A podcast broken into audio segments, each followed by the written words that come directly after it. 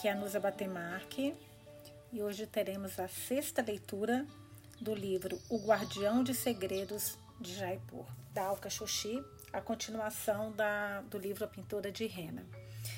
Eu, engraçado, gente, eu passo o dia pensando nesse livro, né? Eu tô lendo outros livros, mas assim, esse livro tá me prendendo de uma maneira que eu passo o dia ansiosa por esse momento em que eu sento e vou fazer a nossa leitura. E a, a Lu, uma amiga, deixou até uma mensagem é, falando, brincando, ó, oh, Nusa, anime agora é nossa amiga. Sim, anime agora é nossa amiga. Agora que ela ficou amiga da Lakshmi, ela é nossa amiga também. Mas achei muito legal isso, porque me lembrou muito uma frase que, que eu que eu ouvi, que eu escutei há muito tempo. Eu não sei direito como é que fala exatamente o ditado, mas é alguma coisa assim, que temos defesa contra tudo, menos a gentileza que quando a pessoa nos trata com muita gentileza, nos deixa sem ação, né? Você vê que a gente fica assim, não sabe nem o que falar. E foi o que aconteceu com a anime. Você vê que a anime ela tem essa essa uma, essa defesa que ela tem contra o mundo, até por tudo que aconteceu com ela e realmente dá para entender, dá. Hoje eu tô amiguinha da anime, tá, gente? A gente forma um trio, um, um assim, eu, Nime, Lakshmi. Ai, as três, muito amigas. Se vocês quiserem, venham também para esse grupinho de pessoas do bem.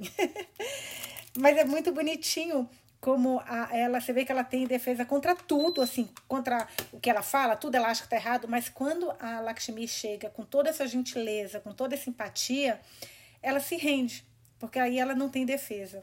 Eu tô encantada. Ah, uma outra amiga falou uma coisa curiosa, também que deixou comentário, que eu também percebi, acabei não falando, mas também achei muito interessante aquela questão do fósforo que tinha alguma relação com Ravi. Ela deixou um comentário lá no, no, no Spotify, eu até, eu até é, fixei o comentário. Eu sempre fixo, tá, gente? Todo, todos os comentários. Até quando brigam comigo. Viu, Ana Paula? Eu fixo também. Mesmo quando vocês falam comigo alguma coisa contra as minhas opiniões tão excelentes, tão perfeitas, tão corretas, mas tudo bem. Não guardo mágoas. Tá, Ana Paula? que é sempre quem deixa uma mensagem falando comigo, bonitinha. E, e ela falou que tinha alguma coisa desse fósforo com relação a Ravi sabe? Como se tivesse talvez alguma coisa. Porque no, teve, nesse último capítulo teve muita coisa do fósforo. Você vê que toda hora aparecia o fósforo. É, que tá, ele viu na, na sala do Ravi, o Malik, depois com a Sheila. Eu também fiquei com essa impressão que esse fósforo vai ser de alguma forma um denominador comum aí. A Lu também deixou um comentário que eu achei curioso, que ela falou, Nusa, será que o Malik, aconteceu alguma coisa com o Malik? Ele estava dentro do teatro, do cinema, na hora do desabamento? E eu posso estar enganada, mas salvo engano, ele, está, ele saiu para comer, que foi aquela, aquele, graças a Deus por isso, né? Teve aquele descanso, aquela, aquela, que eles dão aquele, aquele episódio que eles, é, eu esqueci a palavra também, que eles dão como se fosse uma folga, né? Entre uma, uma, um descanso entre uma sessão e outra, porque normalmente são muito longos os filmes. E ele saiu para comer.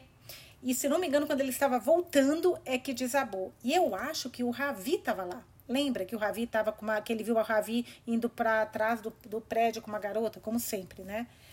Então, assim, gente, esse livro está muito emocionante. É muita coisa, eu fico ansiosa para saber o que vai acontecer, mas eu estou vendo que vai acontecer muita coisa interessante. Outra coisa, uma amiga falou que deixou, tá deixando comentários nos, seria, nos episódios mais antigos, porque obviamente tem gente que começa a ler depois. Uma vez por semana eu volto todos, todos os seriados de todos os episódios de livros que eu já li para ver se tem comentários e fixo todos, tá bom? Pode deixar que o seu também vai ser fixado. Agora, para a leitura, hoje nós começamos o capítulo 11, na página 128. Lakshmi, Contrafortes do Himalaia, noroeste de Shimla. Estamos em silêncio em nosso caminho de volta a Shimla. Paramos de, de tempos em tempos para deixar as ovelhas pastarem. Eu pareci muito segura quando disse a Nime que encontraríamos alguém para ficar com as ovelhas. Mas agora estou pensando: como vamos fazer isso? Ovelhas precisam ser movidas a cada poucos dias para encontrar grama nova. Tive que propor que trouxéssemos as ovelhas conosco, caso contrário, Nime poderia ter insistido em passar a noite com o rebanho e ficar com as crianças junto, esperando até que eu pudesse voltar para ajudá-la. Nessas montanhas, ovelhas são uma mercadoria valiosa especialmente ovelhas, carregando ouro em seu corpo. Deixar Nime e as crianças nos contrafortes seria perigoso demais. Cara, eu acho que eu nunca li nenhum livro que trata do Himalaia dessa forma. Tô achando demais isso.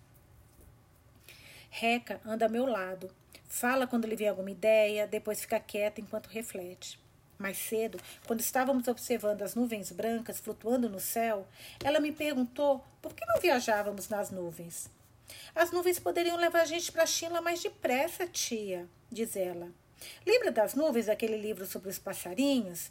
Ela se está se referindo ao livro ilustrado sobre aves do Himalaia, que lemos na semana passada. Nuvens enganam, Reca, eu respondo. Assim que a gente chega perto delas, elas, ó, desaparece. Ela levanta os olhos para mim com as sobrancelhas erguidas. E eu explico que, embora de longe as nuvens pareçam algodão felpudo, elas, na verdade, são feitas de água, de névoa. Se a gente chegasse bem perto, iria passar por dentro delas. Mais tarde ela pergunta: Dá para morar dentro de um arco-íris? Cara, eu adoro pergunta de criança. Será que eu pensava esse tipo de coisa quando eu tinha quatro anos? Tento encontrar uma resposta que a satisfaça e acabo dizendo: talvez, mas se estivéssemos dentro dele, não poderíamos vê-lo no céu, não é mesmo? Ela pisca várias vezes, assimilando a ideia. Resposta inteligente, hein? Depois balança a cabeça. Eu assentaria na cela do meu cavalo se ele não estivesse carregando o corpo do seu tio. Com suas pernas pequeninas, é difícil para ela nos acompanhar. Mas ela parece ter dado a capacidade da mãe de caminhar sem se cansar. Ela não reclama nunca, não pede comida nem água. Depois que nós terminamos a história do macaco, podemos ler a do elefante. Eu queria ter um elefante. Quando começamos a sair do cânion em direção à Shinla, ela me deu sua pequena mão e se manteve de mãos dadas comigo, como a vi fazer tantas vezes com a sua mãe e com Malik. O gesto me comoveu. Claro que podemos, respondo. Tanto Reca como sua mãe parecem gostar dos livros que temos lido. No começo, eu me preocupei que Nimi pudesse se sentir constrangida por estar aprendendo com a filha. Talvez até achar que eu estava me intrometendo demais na vida delas, deles. Mas ela se torna uma pessoa diferente quando estamos juntas lendo. Ela é genuinamente curiosa e tem um óbvio orgulho da rapidez com que a filha aprende a ler e escrever. Eu paro e me viro para ver Nimi e Chulu atrás do rebanho.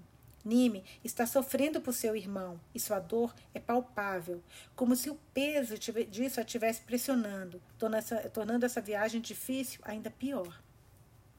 Ela está usando um cajado para manter o rebanho unido, mas seus ombros estão caídos e seus movimentos são desanimados.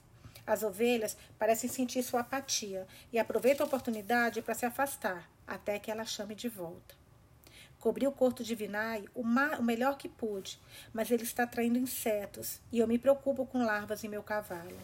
Até aqui, Chandra ficou só um pouco arisco, mas preciso que ele se mantenha calmo até chegarmos com o corpo no crematório. Será que o Jay soube que ela foi atrás? Não consigo imaginar o Jay concordando, mas bom, vamos ver também. Voltando para o livro. A cidade de Shinla é construída sobre uma série de colinas salpicadas de pinheiros, cedros, choupos e bétulas. Em qualquer outro lugar, essas colinas seriam consideradas montanhas, mas os escarpados Himalaias ao norte ofuscam esses cânions, fazendo-os parecer insignificantes em comparação. Por isso, eu me refiro a eles como colinas. O Hospital Lady Reading fica do alto de uma enorme propriedade que se estende para baixo uma ravina. Quando avistamos o campanário de Christchurch, sei que o hospital logo estará à vista. Pegamos a estrada mais alta e mais íngreme, o caminho mais longo que faz o contorno até a entrada dos fundos do hospital, onde o necrotério está localizado. No meio da tarde, estamos suficientemente perto do hospital para eu pedir a Nime que espere na colina com as ovelhas. Conduzo meu cavalo em costa abaixo até o necrotério do hospital. Brakesh, o atendente, me conhece e eu lhe peço para levar o corpo discretamente ao crematório. Se ele se surpreendeu com o pedido, não demonstrou. Sua casta está acostumada a lidar com os mortos. Cara, que louco isso, né? Imagina, se você nasce numa determinada casta, o seu trabalho é cuidar dos mortos. Você vê, a casta dele está acostumado. Que eu acho isso tão absurdo. E dizem que tentam mudar, mas não conseguem ainda. É uma coisa tão arraigada lá que eles não, não conseguem. Vamos lá. Eu lhe peço para guardar as cinzas para mim. Depois seguro firme as rédeas de Chandra, enquanto ele e outro atendente levantam o corpo de Vinay do meu cavalo. Peço um terceiro atendente para dar água a Chandra e lhe ofereço uma rúpia pela gentileza. Em seguida, vou para a clínica comunitária. Minha aparência deve estar um caos, porque quando entro pela porta da frente, todos os pacientes na sala de espera se viram para me olhar. Percebo, tarde demais, que estou com cheiro de cavalo, do meu próprio suor e da floresta de pinheiros na colina. Vou rapidamente até a sala de exames e paro diante das cortinas fechadas. Jay? Eu escuto pedir licença para o paciente que está antecedendo antes de abrir a cortina. Quando ele me vê, fecha a cortina atrás de si. Lakshmi! Ele exclama, passando os olhos por meu estado lastimável. Ele me leva para o corredor dos fundos, para ficarmos fora da vista da recepção. Eu estava tão preocupado. Primeiro você não apareceu na clínica. Então eu mandei uma pessoa para ver se você estava bem e ela voltou me dizendo que não havia ninguém em casa. Sabia que ela não contou para ele. Põe a mão aberta em seu peito para acalmá-lo. Eu peguei Chandra e fui procurar Nime. Ela não estava em casa quando passei lá esta manhã e tinha levado todos os seus pertences. E você? Sim, está todo mundo bem, mas eu preciso encontrar um lugar para 40 ovelhas. Ele arregala os olhos. Vocês encontraram o rebanho? Encontramos. Só precisamos ficar com elas por poucos dias, eu prometo. Ele puxa o lábio com os dedos, olhando para os pés. O jardineiro do hospital tem insistido comigo que precisa cortar a grama. Shabash, digo. Sorriu e coloca um dedo sobre os lábios dele. Ele pega minha mão e a aperta. Acho tão bonitinho esses dois, gente. Poucos dias, achar? Quando eu terminar com este paciente, vou conversar com o jardineiro. Você consegue lidar com os pacientes de hoje sem mim? Ele confirma com a cabeça. Até agora tivemos só três pacientes. Acho que não teremos problema. Eu lhe entrego meu porta-níqueis. Para o jardineiro. Todo favor tem um preço. E eu deixei um corpo no crematório. É o irmão de Nime. Antes que ele tenha a chance de fazer mais perguntas, eu me viro e saio. Uma hora mais tarde, Nime está ocupada conduzindo o rebanho para o fundo da ravina no terreno do hospital, fora da vista dos pacientes e funcionários. Estou sentada em um muro baixo de pedra diante da entrada do hospital, onde os vendedores de rua se reúnem para vender seu chá, parantás, feito em casa, pão, que é um petisco para adultos com masala doce e tabaco, e bidis, que são cigarros indianos baratos. Chulu é um embrulhinho quente em meu colo. Ele está roendo uma fatia de manga, enquanto Reca masca uma cana de açúcar, sugando o suco doce. O suco doce.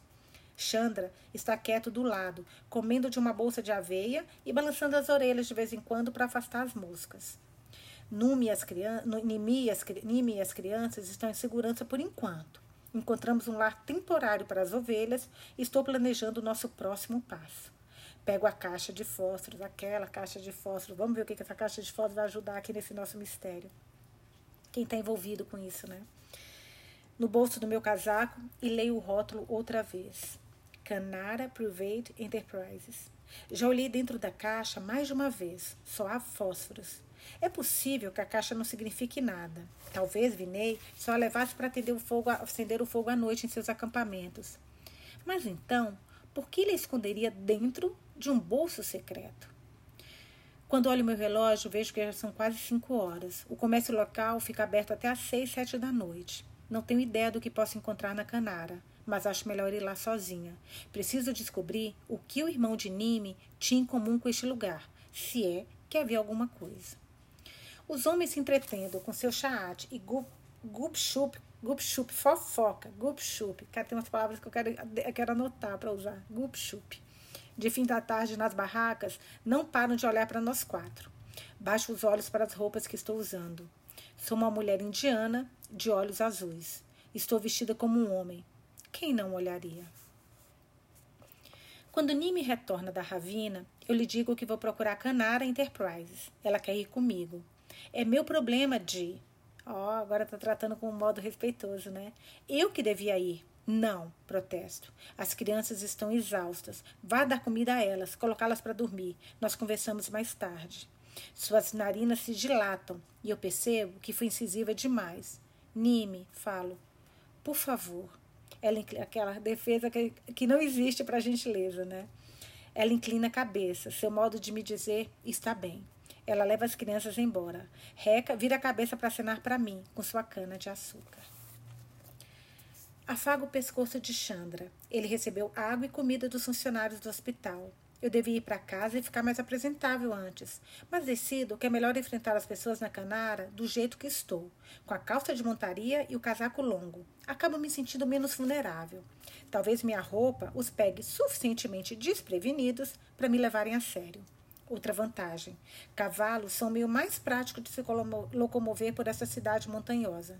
Quando Jay começou a me ensinar a cavalgar, tive medo de ficar tão longe do chão. Não teria meus pés para me guiar. E se eu me perdesse? Você está acostumada a ter o controle, Jay me disse sorrindo. E é por esta razão que vai adorar estar em um cavalo. O cavalo espera que você lhe dê as instruções. É só você mandar nele, como faz comigo. Ameacei jogar numa das minhas botas novas se ele risse. Lentamente, lentamente, gentilmente, ele foi me convencendo e não demorei a perceber que me sentia autoconfiante um cavalo. Mais tarde, quando soube que uma das pacientes da maternidade queria vender seu cavalo, ele comprou Chandra para mim. Agora, afago o pescoço, afago o pescoço reluzente do meu lindo cavalo castanho enquanto seguimos pela cidade. Pergunto às pessoas na rua se elas já ouviram falar da Canara. Não há outra maneira de encontrar um comércio em Chila. Uma pessoa em cada quatro lhe indicará uma direção, mas não necessariamente a certa. Uma hora depois, após ter, seguido algum, após ter seguido alguns caminhos errados e observado muitas discussões entre moradores locais, eu me vejo em uma pequena clareira cercada de pinheiros. A grande placa amarela, com o nome da empresa, pende torta, em uma cerca de arame farpado enferrujada. Há um pátio de secagem atrás da cerca, com tijolos empilhados em filas, uma área de extração de argila e, no fundo do pátio, um forno, que deve ter uns 12 metros de altura. Se essa é uma fábrica de tijolos, eu deveria ver empregados misturando argila, preparando moldes. Hum, olha isso, gente. Tijolos. Lembra que o que o, o Malik reparou que teve uma diferença, negócio de tijolos que não batia a, nas notas. Ora, ora, ora. Bom, vamos continuar. Vamos ver se nosso, nosso, meu raciocínio que eu estou dividindo com vocês aqui está certo ou não. Ah, eu queria tanto saber se vocês acham isso também. Eu fico curiosa. Eu queria conversar e que vocês me respondessem. Cadê essa tecnologia quando a gente precisa, pelo amor de Deus? Vamos lá. Se essa é uma fábrica de tijolos, eu deveria ver empregados misturando argila, preparando moldes, levando tijolos para o forno. Mas não há ninguém. O pátio está quieto. O forno, inativo. Eu desmonto. Cara, ela é corajosa, viu? À esquerda, eu já tinha fugido para as montanhas aí, que é fácil, né? Cheio de montanha perto, mas eu ia fugir rápido. Dá um medo. À esquerda do portão trancado, vejo, vejo um pequeno prédio. A placa na porta da frente diz escritório. Amarro Chandra na cerca, caminho até o prédio e abro a porta. O rapaz atrás do balcão parece se espantar. Ou ele não estava esperando uma cliente, ou não esperava que o cliente fosse uma mulher. A sala é bem pequena. O balcão ocupa toda a largura do interior estreito, dividindo o espaço perfeitamente em duas metades. A única decoração é um calendário de 1964, pendurado na parede com uma propaganda da Coca-Cola e um quadro do deus macaco Hanuman. Vejo um escritório pela porta aberta atrás do rapaz. Ali, um homem de meia idade, com uma barba preta salpicada de branco, está sentado a uma mesa. Ele está conversando com alguém em um telefone de disco. Eu entendo a língua que o homem está falando. É Punjabi, uma língua que só vim a conhecer depois que me mudei para o norte. Ele está dizendo. Nahi, nahi. Não, não. Isso não será problema. Ram, sim, será feito. O rapaz atrás do balcão se dirige a mim. O que você quer? O tom dele é longe de amistoso. Sem uma palavra, ponho a caixa de fósforos amarela sobre o balcão. Ele olha para ela, depois para mim. Seus olhos muito pretos estão desconfiados, como se estivesse tentando entender o que estou fazendo aqui. Meu coração está acelerado. E eu me dou conta de que não sei do no que estou me metendo. Pois é, minha filha, exatamente o que eu estou pensando aqui. Jay não tem ideia do que estou, que estou aqui. Eita, Lili. Pensando bem, por que estou aqui? Poderia estar com meus pacientes na clínica comunitária e com minhas plantas no jardim, em vez de estar nessa sala, que pulsa com uma tensão incômoda, que não sei identificar, que não sei bem identificar. Devolvo o olhar do rapaz no balcão e o mantenho fixo, sem piscar. Ele pega a caixa de fósforos e a leva para outra sala, onde espera até o homem mais velho desligar o telefone. Falando em voz baixa, eles têm uma conversa apressada. O homem mais velho inclina a cabeça para um lado e olha atrás do rapaz no balcão, para ter uma visão melhor de mim. Depois ele pega a caixa de fósforos com o rapaz e despeja os fósforos sobre a mesa. Passando a unha pelo interior da caixa. Eita, Lele! Ele remove um pedaço de papel. É só tomar uma água, gente. Peraí. Um minuto. Meu Deus. Nem Nimi nem eu pensamos em olhar embaixo dos fósforos. O homem pega um livro-caixa na gaveta do meio, no lado direito da mesa. Eu o observo descer o dedo indicador pela página até encontrar o registro que devia estar procurando. Ele olha de novo para o pedacinho de papel tirado de dentro da caixa de fósforos, levanta-se da cadeira e vai até o balcão. Ele é maior e mais alto do que seu colega mais jovem. Suas sobrancelhas se unem enquanto ele olha para mim. Você não parece uma pastora, ele diz em hindi. Encolho os ombros, mas não ofereço nenhuma desculpa ou explicação. Ai, gente, como eu preciso aprender a lidar assim? Alguém fala comigo, eles andam a falar. Ô, oh, Jesus, eu tenho que aprender essa, essa coisa meio, como é que é? Lacônica. Adoro isso. O fato de que ele está esperando um pastor significa que vem ao lugar certo. As palmas da minha mão estão úmidas e resisto à vontade de enxugá-las no casaco. Você está atrasada, ele me diz. Deveria estar aqui há três dias. Levanto uma sobrancelha. Se o ouro quer o que ele quer, qual a diferença de chegar atrasado? Ele deve saber o que o clima, que o clima, um animal doente ou um ferimento podem retardar o rebanho. Ele me examina apertando os olhos. Nós achamos que você talvez tivesse ficado com ele. Franzo a testa. Ele olha para mim, para trás de mim pela porta aberta, depois volta a me encarar. Onde está então? Minhas axilas estão molhadas de suor. Não sei o que dizer a ele, mas faz uma suposição calculada a partir da pergunta. Está com as ovelhas. Ele vira os olhos. Eu já disse isso para sua turma. Não quero saber de merda de ovelha no meu pátio. Traga carga, não a merda. Está entendendo? Amanhã, digo. Rai Bragan, isso significa que teremos que remover todo aquele ouro do rebanho esta noite e encontrar uma maneira de trazê-lo aqui.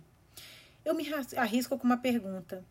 Não estão fazendo tijolos hoje? Quero que ele continue falando. Talvez consiga descobrir para onde vai o ouro depois daqui e como chegar lá. Ele mastiga a bochecha, demorando os olhos em mim. Acha que estou sendo enxerida. O que estou mesmo? O que você tem com isso? Ele diz. Enfio as mãos nos bolsos e o encaro de volta. Depois, tão calmamente quando consigo, viro e saio do escritório. O homem me segue e fico observando enquanto monto em meu cavalo e vou embora. Nosso Jay vai ficar louco quando souber que ela foi lá. Talvez esteja pensando que uma pastora com cavalo tão bom como Chandra deva ser mais experiente em traficar produtos roubados do que ele imaginava. Quando estou a vários quilômetros de distância, relaxo minha atenção nas rédeas de Chandra e reduzo sua velocidade para um trote suave. Meus dedos rígidos de segurar as rédeas como se minha vida dependesse disso abrem-se lentamente. Só então começo a respirar normalmente outra vez. Final do capítulo 11, agora capítulo 12, página 136, Jaipur, Malik. Em meu dia de folga, é engraçado como parece que a, a, o, o, o, que está acontecendo em Jaipur tá, tem uma relação que está acontecendo em Sheila, né? Vamos ver em que momento essas histórias vão se unir aí. Além dos personagens. Em meu dia de folga, vou até a área de bazar da cidade rosa, onde ficam todas as joalherias. Será porque preciso aliviar minha culpa por ter desejado Sheila? Ou porque quero ver meu velho amigo Motital, Motilau? Laudi é o principal joalheiro da cidade. Quando chego, às duas da tarde, a joalheria Motital, Motilau está em plena atividade. Um funcionário de uniforme branco me traz uma xícara de chá enquanto espero pelo grande homem. O robusto proprietário está sorrindo, de orelha a orelha para o casal de meia-idade sentado à sua frente, enquanto seu assistente coloca uma pilha de caixas achatadas de veludo preto sobre a reluzente pesa de mogno. Hoje, diz Morte Lau, Estou quase tão entusiasmado como se fosse o meu casamento. Seus dentes são muito brancos, muito retos e muito grandes. Separei algo especial para o grande dia de Akshay, ele anuncia. A perspectiva de joias prestes a serem exibidas faz a esposa se inclinar para frente na cadeira, seus sares de seda farvalhando. Enquanto bebo meu chai, observo o Laudi sobre a balaustrada que separa a mais elegante sala nupcial do resto da loja, onde compras menores são feitas. Ser de aniversário, primeiros brincos de bebês. Seja qual for o tamanho da ocasião, ela sempre pode ser celebrada com um pouco de ouro. A panaceia universal para tudo que incomoda a nós, indianos. É, agora voltamos ao ouro, né? Olha, ele está explicando um pouquinho mais a importância do ouro para os indianos e como, pelo visto, é tão importante e como deve ter comércio para isso, né? Na área nupcial, o tapete abafa os outros sons e permite que o tilintar delicado de brincos junca, que são brincos em forma de sino, e as exclamações de encantamentos dos clientes ocupem um palco central. A iluminação da joalheria Motilau é mais clara que a das lojas típicas, as poltronas mais luxuosas, seus braços alcochoados convidando os compradores a se demorar enquanto refletem sobre a decisão da sua vida. Mães, avós, tias, pais, futuras noivas, irmãs e noivos iminentes sentam-se diante de mostradores de vidro em que colares, brincos, pulseiras, tornozeleiras e anéis cintilam e seduzem. Os clientes, portando bolsas gordas de dinheiro dos pais da noiva, estão comprando ouro que protegerá a noiva em caso de viuvez, doença ou calamidade financeira. O ouro é o que assegura o seu futuro. Interessante isso. Quando eu era menino, com pouco mais de cinco ou seis anos, vinha a esta loja uma vez por semana, às vezes mais, para entregar os óleos para o corpo perfumado de cravo gerânio da tia-chefe e seu especial óleo de bauxi, Bauxi é uma semente prensada a frio para produzir um óleo ayurvédico usado na pele e no cabelo. Então, ele trazia esse óleo de bauxi para o cabelo. A esposa de Motilal foi uma das nossas primeiras clientes de Jaipur. Ela adorava os produtos e os elogiou tanto para o marido que ele instituiu a prática de presentear suas clientes noivas com um frasquinho de metal com uma poção de Lakshmi. Era uma espécie de toque pessoal que fazia as clientes de Motilau retornarem de tempos em tempos. Era também uma boa fonte de renda para a tia-chefe. Agora, um empregado sobe a plataforma onde Motilau está sentado e coloca cuidadosamente três xícaras de porcelana fumegante sobre a mesa. O domínio de Motilau é levado acima do burburinho em um canto da loja, o que permite a Laudi ficar de olho em todos os clientes que entram e saem. A uma garota tímida, Laudi poderia dizer: Vejo que trouxe sua tia com você hoje. Ou poderia interromper a inspeção de um novo carregamento de rubis para se dirigir a uma dama da sociedade. Não há nada que me deixe mais feliz do que ver a jovem Cita com uma família tão boa. Quando entrei na loja hoje, Laudi me cumprimentou com um aceno de cabeça e um sorriso de reconhecimento para indicar que terá tempo para mim quando tiver terminado com os outros clientes. Não estou com pressa. É muito mais agradável fazer hora na loja com ar condicionado do que ficar do lado de fora, no calor seco e poeirento. Os cheiros também são melhores aqui do que o fedor de repolho e suor na rua movimentada lá fora. Aqui dentro é tudo incenso de sândalo, perfume de Hatikirani, que é uma, a dama da noite. Olha, a dama da noite. Exala perfume apenas à noite. A gente tem essa flor lá na, na, na praia. Meu, é muito cheirosa e colônia de champaca. Champaca é uma flor de perfume doce. Mais importante, tenho o privilégio de ver Motilau em ação. Ele me ensinou um bocado de coisas sobre negócios. Com o movimento estudado, Motilau abre a primeira caixa de veludo para seus clientes. Nem os artesãos de Chacharran poderiam superar este trabalho artístico, diz ele. Dentro da caixa, cintilando sobre o forro de cetim preto, há um colar kundan que é um tipo de joia com pedras não lapidadas, uma tiara tica, que é uma joia usada na testa, com um gancho de ouro para prender no cabelo, um par de brincos combinando e duas pulseiras. Ele aponta para o colar, cuidadoso para não manchar as pedras reluzentes com a oleosidade do seu mindinho, algo que ele faz de propósito para permitir que seus clientes deem uma boa olhada no anel de ouro com uma esmeralda de 4 quilates que ele usa neste dedo, e recita. 44 diamantes planos, 12 esmeraldas de bom tamanho, 22 gotas das pérolas mais brancas do Ceilão. Ele entoa as palavras com uma espécie de reverência, como se fosse um sacerdote. Ele vira o colar delicadamente. E esse incrível trabalho com esmalte mina, mina é o tipo de uma joia com esmaltação, no verso. Foi um dos meus homens em Delhi que trabalhou nisso. Sua família é de Mina, Minacares. Minacares são artesãos que criam joias com esmaltação há várias gerações. Segue-se um silêncio cheio de expectativa, enquanto a futura sogra examina as joias, a avidez estampada nos olhos. Seu marido pega e inspeciona uma pulseira, avaliando o trabalho, deixando o pesado colar para a esposa manusear. Ela o faz segurando o colar junto ao pescoço e admirando no espelho de parede atrás da mesa. Sem dúvida, ela está se lembrando do seu próprio dote de noiva e de como ele se compara com o que ela está selecionando agora para a futura nora. Minha aposta é que as joias dela ainda vão sair vencedoras. Em sua mente, ela está pensando: o trabalho de esmalte era tão melhor no meu tempo. Estas pedras não têm nem de perto um corte tão fino quanto os do meu colar. Quer a balança da qualidade, quer a balança da qualidade pende em seu favor ou não, ela quase certamente vai sair da joalheria Motilau com um par de pulseiras de ouro para sinal própria. Afinal, eu mereço. Interessante isso. Motilau observa os movimentos dela no espelho. Está vendo como cintila? Vendi um colar parecido na semana passada, mas os diamantes não eram tão grandes quanto os desse. Ele faz uma expressão de pesar e balança a cabeça como se estivesse constrangido por outra família ter se decidido por algo menor. Este colar, este colar, será notado pelos seus convidados desde o outro lado do salão. Agora ele levanta os olhos e, como se tivesse acabado de reparar em mim, pede licença e deixa seu assistente encarregado. Com suas xícaras de chai, ele se junta a mim na balaustrada, de costas para os clientes que acabou de deixar, como se estivesse ocupado demais conversando comigo para se preocupar com a compra deles. Eu vi fazer isso várias vezes. Claro que esse é o motivo de haver espelhos de parede inteira por toda a parte. Ele pode continuar de olho nos clientes, uma das muitas velhas táticas do seu estoque de truques. Ele está sorrindo para mim os olhos sonolentos quase desaparecendo em sua face, o queixo triplo, um sinal do seu sucesso, uma fonte de orgulho. Quando ele fala, sua voz é macia e baixa. Acha que a senhora Prazade já está saboreando a inveja que a sua rival certamente vai sentir quando vir a nora, nova nora usando uma peça tão bela? Eu sorriso, sorrio de volta para Motilau. Suponho que você conheça a rival dela, uma das minhas melhores clientes. Motilau ri e bebe seu chá de um só gole. Ah, que doutrin.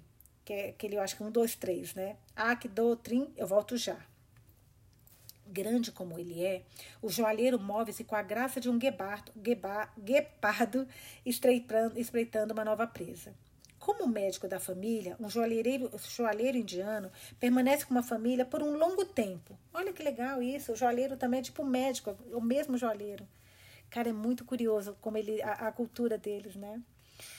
Vamos lá. Como médico da família, um joalheiro indiano permanece com a família por um longo tempo. Torna-se amigo e guia de confiança para várias gerações em casamentos, nascimentos e festividades. Eu me viro e observo outra vez.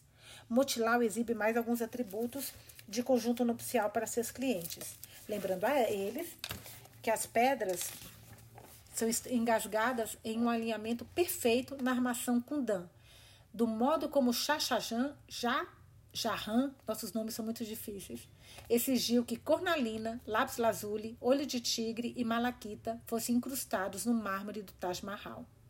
O joalheiro e seus clientes trocam mais alguns comentários antes de chegar a hora de pechinchar o preço.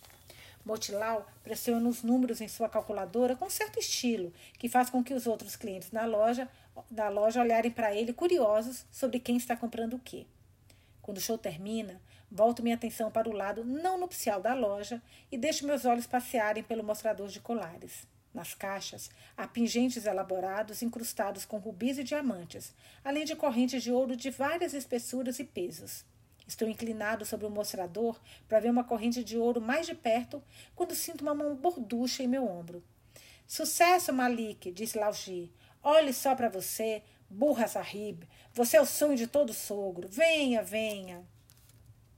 A porta para o seu escritório particular fica escondida em uma das paredes espelhadas. Além de permitir que Laudi espione seus clientes e os, muito, os muitos espelhos, convida os compradores a experimentar joias e se admirarem por vários ângulos. É fascinante me ver refletido em tantos espelhos neste pequeno espaço. Dentro da câmara aconchegante de Motilau, o chão é coberto, coberto de almofadas quadradas e almofadões compridos almofadões compridos revestidos de algodão branco, deixando livre uma faixa estreita no meio do piso de mármore. Motilau tira as sandálias e eu tiro meus sapatos. Sapato de cadastro, Malik, como os angrese? Ingressos são os ingleses, né? Os invernos no Himalaia foram cruéis para os meus dedos dos pés. Tive que abandonar os chapaus, que são chinelos. Agora só consigo usar sapatos. Não digo a ele que usar sapatos na escola Bishop Cotton era que não era questão de escolha. Usar sapatos empoeirados na escola também não. E com certeza resultaria uma bronca do mestre ou mestra. Ele bate minhas costas. Que elegância! É difícil acreditar que você é a mesma criança que eu conhecia, diz ele. O perfume delicado de cerejas e sândalo me faz lembrar de visitas passadas a esta sala. Sentamos-nos de pernas cruzadas sobre as almofadas, refrescados pelo ar-condicionado. No centro da sala, no piso de mármore descoberto, há uma bandeja de prata com dois altos narguilés, uma bolsinha de tabaco, uma estatueta de Ganesh, um cone de incenso e uma balança de dois pratos para pesar ouro. Aqui é onde os maiores negócios são feitos. É também onde Laudi se encontra com amigos. Seu criado põe pedras e um carvão quente em cada chilum. Chilum é um narguilé para fumar tabaco. Motilau pega punhados de tabaco de uma caixinha em seu bolso, coloca-os nos fornilhos e tampa-os tampa com cuidado. Ele move o narguilé para mais perto de mim. Narguilé, né? Achar. Meu jovem amigo, o que traz a Jaipur? Enquanto fala, ele risca um fósforo e acende o tabaco do seu narguilé. Levanta a piteira à boca, ele suga várias vezes, sua face, suas faces se inflamando, inflando comicamente. Depois solta uma nuvem de fumaça branca e a sala se enche de uma fragrância doce e frutada. frutada. Quero lhe agradecer, Laudi, por cuidar de Omi todos esses anos. Ele acena com a mão gorducha como para dispensar minha gratidão. Nossa, vamos ver aqui. Koi Baat Nahi, que é não é nada demais, Ram. Você mandou o dinheiro. Eu fiz chegar um Mi. Só isso. A vida dela não tem sido fácil com aquele marido. Motilau, que acredita em trabalho duro, balança a cabeça em desgosto. Ele vai embora para se juntar ao circo todos os anos e volta de mãos vazias. Ele fuma mais agressivamente, agressivamente em seu narguilé, como se o marido de Omi o tivesse ofendido de alguma maneira. Você já viu desde que chegou a Jaipur, Omi? Só de longe eu mantive minha promessa. Só queria ter certeza de que ela está bem. Motilau fez uma careta. Um homem adulto com ciúme de um menininho. E é exatamente o que você era. Um menininho que cuidava de Ami como o marido dela não conseguia fazer. E depois ameaçando matá-la se você ousasse vê-la outra vez. Ele balança a cabeça em desgosto outra vez. Concordo com a cabeça. A lembrança é dolorosa. Omi era uma espécie de aiá. Ela cuidava de crianças da redondeza como eu, por uma pequena tarifa. Mães como a minha limpavam casas, ou varriam pisos de escritórios, ou lavavam roupa das pessoas. Um dia, minha mãe não voltou do trabalho. Eu esperei, esperei, mas ela nunca voltou. Omi me acolheu sem dizer nada. Ela nunca me tratou diferente dos seus próprios três filhos. Eu nunca era tão gra... eu um pouquinho. Eu não, teve nunca. Eu era tão grato a ela que fazia o que pudesse para levar algo para casa todos os dias. Cara, como é bonito, como é bonito uma pessoa grata, né? Eu acho tão lindo pessoa que reconhece e, e tem essa gratidão. E o Malik tem. Podia não ser nada mais do que uma banana assada, um carretel de barbante que eu tivesse furtado de um lojista, ou puro e frito em óleo velho que um vendedor tivesse para jogar fora. Fiz amizade com todos os comerciantes do bazar. Eu lustrava seus sapatos, ou lhes dizia onde eles podiam conseguir um preço mais barato por grampos de cabelo, ou fazia pequenas tarefas para eles. Em troca, eles me davam sobras para os filhos de Omi, dividiam seus chapatis comigo, me mandavam para casa com um pequeno saco de arroz. Motilau era o mais generoso de todos. Ele sempre me perguntava o que eu havia aprendido, o que eu havia aprendido naquele dia. Será que eu podia contar até 100 para ele? Ou dizer o nome da capital da França? E quando eu acertava, ele tirava uma moeda de uma rúpia da minha orelha e a dava para mim. Esta última lembrança me faz olhar com carinho para meu velho amigo. Tio, eu lhe digo, eu queria comprar duas correntes de ouro. Motilau levanta uma sobrancelha. Você tem uma mulher? Sorriu para ele, enquanto pego a caixa de fósforos e assento meu narguilé. De, narguilé. Depois levo a piteira à boca para puxar a fumaça. O tabaco, tão limpo e forte, sobe imediatamente para minha cabeça, me deixando um pouco tonto. Ele levanta o queixo e abalança a cabeça com ar de bom entendedor. Ah, diz ele, entendo. Duas mulheres? Agora eu rio, soprando a fumaça. Uma das correntes é para um mi. Ele baixa a cabeça sobre as pregas do pescoço. Você sabe que o marido dela vai pegar e vender. Eu não espero que ela use. O marido é arrancado o pescoço dela, mas quero que ela tenha algo para sua segurança, para uma emergência. Eu gostaria que você lhe dissesse que está aqui, à espera dela. Ai, que legal isso. Caraca, gente, eu não tenho mais como amar Malik. Aí ele vai e me prova que não, eu, eu tenho sim. Eu tenho como amar mais esse menino. Meu Deus do céu. É, eu gostaria que você dissesse a ela que está aqui, à espera dela, se e quando ela precisar. Laudi reflete sobre o assunto enquanto fuma, depois concorda com a cabeça. Eu vou dizer a ela. Também quero comprar um par de brincos, acrescento. Motilau sopra em seu chilum até os brilhos laranja se transformarem em cinzas. Também para sua mulher? Não, para uma menininha. Está confundindo um, um vendedor de joias. Motilau para de fumar por um instante e fica boquiaberto. Você tem uma filha? Eu rio, me divertindo por tê-lo surpreendido. Não, não é isso. Ele aperta os olhos e põe a piteira na boca outra vez. Sopra mais fumaça e me olha nos olhos. Então, você tem uma mulher com uma filha. Dois filhos, um menino e uma menina. Viúva? Sim. Eu devia saber que Motilau ia adivinhar. Mais de uma vez ele me disse que vender ouro exige que se enxergue a natureza humana. Esse capítulo está muito legal porque esse capítulo está mostrando para gente, além do, do Malik, do dia a dia do Malik, que é uma delícia esses diálogos, esse capítulo está nos mostrando o que é o ouro na Índia, né? Que tem tudo a ver com essa com, com o enredo desse, desse segundo livro. Mas vamos lá. É, mais de uma vez ele me disse que vender ouro exige que se enxergue a natureza humana. Ele diz que é preciso ser capaz de discernir a intensidade do desejo de um cliente olhando em seus olhos. Isso lhe dirá o que mostrar, o que esconder e quanto o cliente está disposto a pagar. Eu vi algo lá de que gostei. Aponto para a sala principal do outro lado da porta. Ele sopra um jato de fumaça. Book House. Bobagem, diz ele. Coisas para turista. Ele ergue o, copo, o corpo volumoso e vai até a porta. Chama alguém. Espera um momento e retorna com duas grandes caixas de veludo que entrega para mim. Depois dele se acomodar novamente em sua almofada, eu abro a primeira caixa. Vejo três correntes de ouro dentro. Escolha duas, diz ele sorrindo para mim, fumando seu chilim. Chilum. Pego a mais fina das correntes, que é achatada, de modo a ficar plana na pele. Posso imaginá-la no pescoço fino de Nime, o ouro brilhando em sua pele escura. Talvez na próxima vez, penso. Tio, eu só tenho dinheiro para metade deste ouro. Ele sorri. Como assim não tem dinheiro, Malik? Isso é um presente. Ai! Ai, que fofo! Puta merda, gente, que coisa linda! Caraca! Generosidade trazendo generosidade. Meu Deus do céu. Que fofo isso. Como assim não tem dinheiro? Malik, isto é um presente. Eu não lhe disse mais de uma vez que você é o filho que eu nunca tive? Agora ele está de testa franzida, ofendido por eu ter pensado que a sua generosidade era uma transação comercial. E o seu genro lá fora? Digo para provocá-lo. Ele levanta a mão e bate no ar. Mohan é um bom rapaz, mas se você vier trabalhar comigo, vou morrer um homem feliz.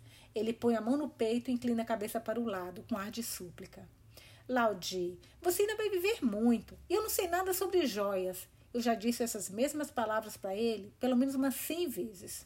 Escute, diz ele dando outra baforada. O Sr. Brahma, o criador do nosso universo, jogou uma semente do seu corpo nas águas. Essa semente se tornou um ovo de ouro, uma encarnação do próprio Criador. Esse ouro, símbolo da pureza, boa sorte e devoção, é o que vendemos aqui. Agora você já sabe tanto quanto eu. Ele sopra um grande anel de fumaça em mim. Eu rio. Só estou em Jaipur a pedido da tia Lakshmi. A menção da minha tia-chefe, Motilal abre seus olhos apertados e sorri largamente. E como está a bela Lakshmi Shastri? Toda Jaipur sente falta dela. Mais do que todas, a minha mulher. Sem o óleo de cabelo de Lakshmi, ela logo vai estar careca como um bebê macaco. Ele solta uma sonora gargalhada e bate a mão na coxa. Ela é a senhora Kumar agora. Está casada com um médico. Barrut acha? Muito bem. Fico feliz por ela. Ele aponta a piteira do seu narguilé para mim. Você tem sorte dela ter se oferecido para levar a Shinla quando o marido de Omi pôs você, Omi pôs você para fora. Zaru, com certeza. Como eu já disse tantas vezes para Nime, devo minha vida a Lakshmi. Desde que me mudei para Shinla, tenho enviado uma parte de meus ganhos para Laudi, entregar a Omi, a Omi. Esses eu não esses eu não ponho no meu registro bancário, porque sei que o chefe a confere, que a chefe o confere periodicamente. É um arranjo que já dura 12 anos. Peraí, gente, só entender um pouquinho essa parte. Então, desde que me mudei para Shinla, tenho enviado uma parte dos meus ganhos para Laoji entregar a Mi. Esses eu não ponho. Ah, porque tem, ele tem um registro bancário que ele mostra para a chefe, para Lakshmi, para ajudá-la, né? Porque que a chefe o confere periodicamente. É um arranjo que já dura 12 anos. O que Lakshmi quer que você faça em Jaipur? Que aprenda o ofício da construção. Estou trabalhando no palácio com Manu Agarwal. Motil Lau levanta as sobrancelhas. Agarwal é um homem bom, honesto. Aquele cinema que o palácio está construindo vai ser uma maravilha. Minha mulher planeja ir com nossa filha. Putz, meu Deus do céu.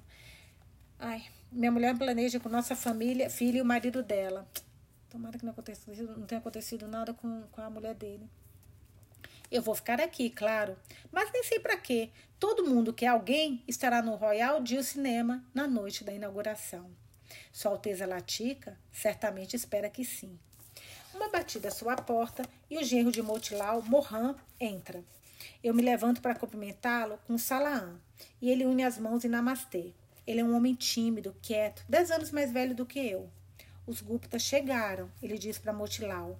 Faça-se sentarem, Beta, estou indo. Motilau passa uma mão enorme pelo rosto num gesto de frustração. Quando a porta se fecha, ele revira os olhos. Dez anos e sem filhos. Quando encaro interrogativamente, ele aponta para a porta. Eu entendo que o comentário é direcionado a seu genro. Estou começando a achar que isso não é para ele. Eu sorrio. Pais sempre são ansiosos por netos.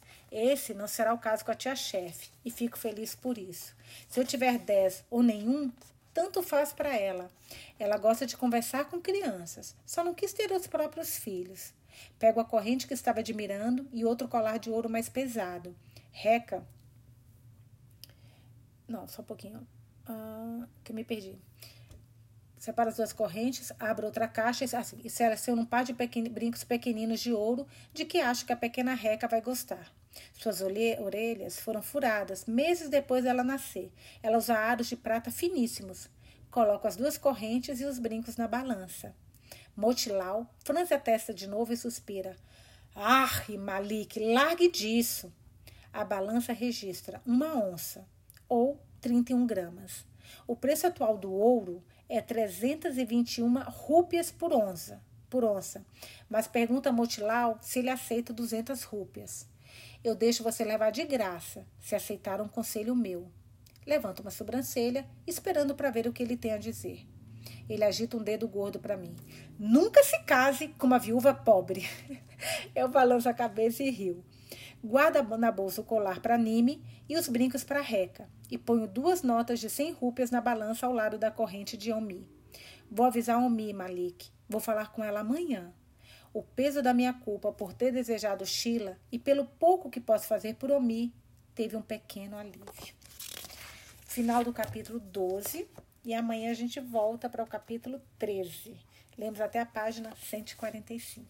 Ai, caramba, gente, esse livro tá um emaranhado que eu tô adorando. Espero que vocês também. Beijos e até amanhã.